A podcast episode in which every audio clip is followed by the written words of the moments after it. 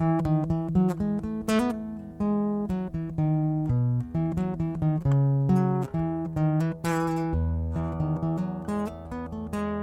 the morning, my brothers and sisters in Christ, welcome to St. Mark and Bemidji's podcast, a program that invites you to take a look at God's Word in a practical way in your life.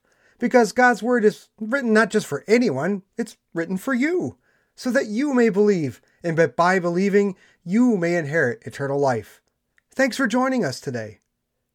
Today, we continue our look at evangelism through a lens that seems outrageous and radical, when really it's only demonstrating some of the strengths that the church once had and willingly has relinquished over time.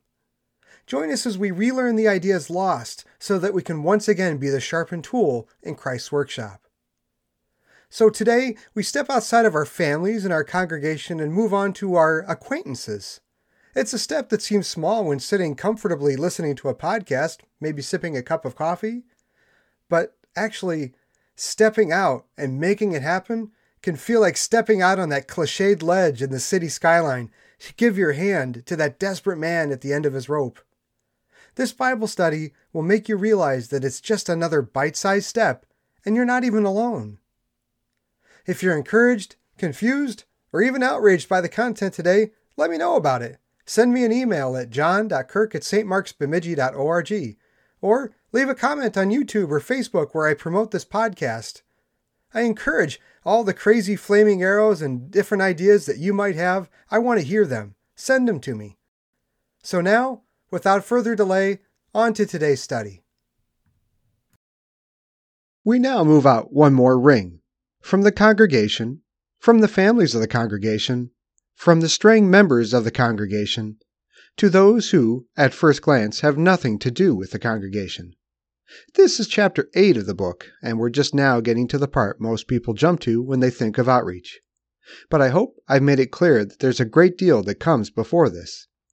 And if we're neglecting those matters, then we shouldn't be jumping ahead to this. However, perhaps because it seems so murky and daunting, people fixate on this part of outreach. Certainly, I wouldn't accuse a faithful Christian of hating sound doctrine, or families, or the straying. There is a sense in which we understand those things, and so we find it easy to move past them, perhaps too quickly. Yet, when we come to reaching those who have no association with the congregation, then we feel like we're out of our league. This feeling is unfounded. There are many people who are associated with the congregation who may not seem to be at first glance. Consider your vocations, your stations in life. Are you a father, mother, son, daughter, husband, wife, or worker? With whom do you come into contact in these vocations? A father and mother come into contact with a great many people because of their sons and daughters. A husband and wife have next door neighbors, friends, relatives, and regular acquaintances at the grocery store. Workers have co workers and a host of other people whom they see regularly because of their jobs. The vocations of congregants associate a great many people with the congregation. And the only thing standing between these vocational associates and the congregation is an invitation. Before we go on, let me be perfectly clear what I do not mean by invitation. First, when many congregations think outreach, they think advertising, formal programs, going door to door, making cold calls. In short, reaching out to people who have absolutely no connection to the congregation whatsoever.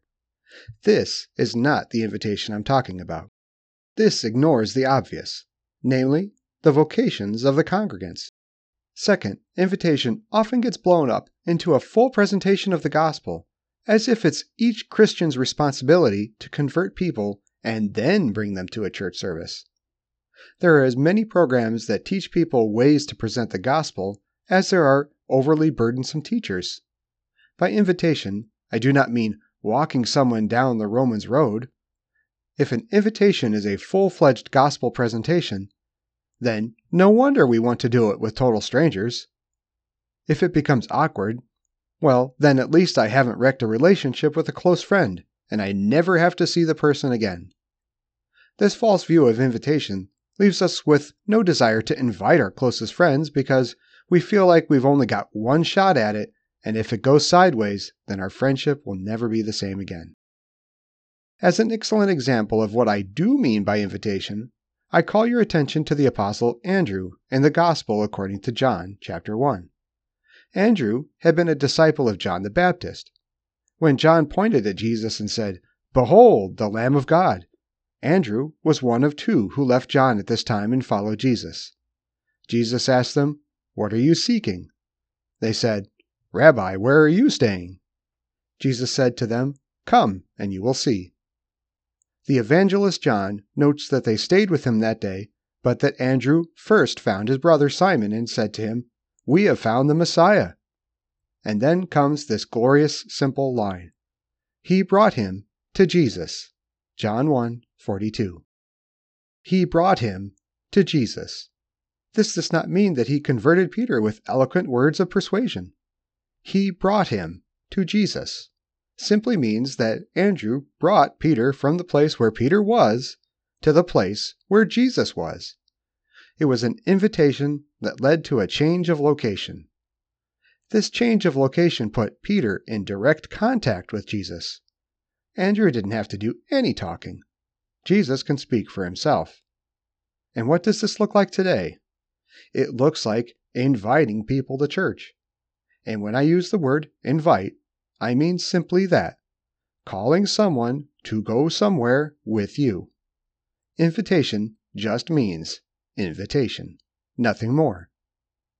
Will you come to church with me? If the person says no, fine, it's not awkward. The friendship hasn't changed. And in time, you can extend the invitation again. But Andrew could actually bring Peter to Jesus and let Jesus do the talking. Someone might say, can we do that? Certainly, Jesus has said concerning the men whom he has placed in the office of the holy ministry, He who hears you hears me. Luke 10, verse 16. Jesus is the one who evangelizes. That word, evangelize, is from a Greek word, which comes up quite a bit in the New Testament. It is often translated preach good news to, but could simply be transliterated evangelize as long as it's properly understood as preaching the gospel. Notably, this word is used first and foremost of what Jesus does. Jesus reads from the scroll of the prophet Isaiah in Luke 4. The Spirit of the Lord is upon me, because he has anointed me to evangelize the poor. Luke 4, verse 18, quoting Isaiah 61, verse 1. Jesus continues his evangelizing through the apostolic office. Jesus charges the apostles in Mark chapter 16 verse 15. Go into all the world and preach the gospel to the whole creation. This preaching of the gospel, or evangelizing, carries on through called ministers of the gospel, as Paul writes in Romans 10. How then will they call on him whom they have not believed? And how are they to believe in him of whom they have never heard? And how are they to hear without someone preaching? And how are they to preach unless they are sent. As it is written, How beautiful are the feet of those who evangelize good things. Romans chapter 10, verse 14 through 15, quoting Isaiah chapter 52, verse 7. Paul associates evangelizing with those who are placed into an office of doing so, and this is confirmed by the use of the word evangelize in the New Testament. Jesus does it, angels do it, and called ministers of the gospel do it primarily the apostles. All this to say, you can do exactly what Andrew did. You can simply invite people to the place where Jesus is, to the place where a pastor stands in a pulpit, a pastor to whose office Jesus has attached the promise, He who hears you hears me. And then Jesus can do the talking, the convincing, the convicting, the converting, just as he did with Simon Peter. And you, as Andrew, can simply sit back and enjoy listening to Jesus along with Peter. Invitation is a simple matter and actually a delightful one for us. We often think of inviting people to church as some chore for us, but something we should do anyway because we care about the salvation of the unbelieving. While it's true that we care about the salvation of the unbelieving, invitation isn't a chore. Consider inviting someone to a party It's delightful for you to issue the invitation because you know the party is going to be delightful and you want people whom you care about to share with you in that delight. The same goes for inviting someone to go with you to the pool or out to lunch. Giving an invitation is a delight because you delight in offering someone else delight. This holds true for nothing more than inviting people to church because the church offers the greatest delight. A pastor named Gregory the Great, preaching in the 6th century, put it this way, and I'll conclude with this quotation On the way to God, desire to have companions. If any one of you, brothers, is going to the forum, or perhaps to the bath, he invites one whom he thinks is at leisure to come with him. Well, then, this earthly act of yours is itself agreeable to you, and if you are traveling to God, take care that you do not go to him alone. Here indeed is the scripture He who hears, let him say, Come. Revelation chapter 22, verse 17. That he who has already received in his heart the voice of celestial love should also repeat outside to his neighbors the voice of the invitation. More next time, my friends.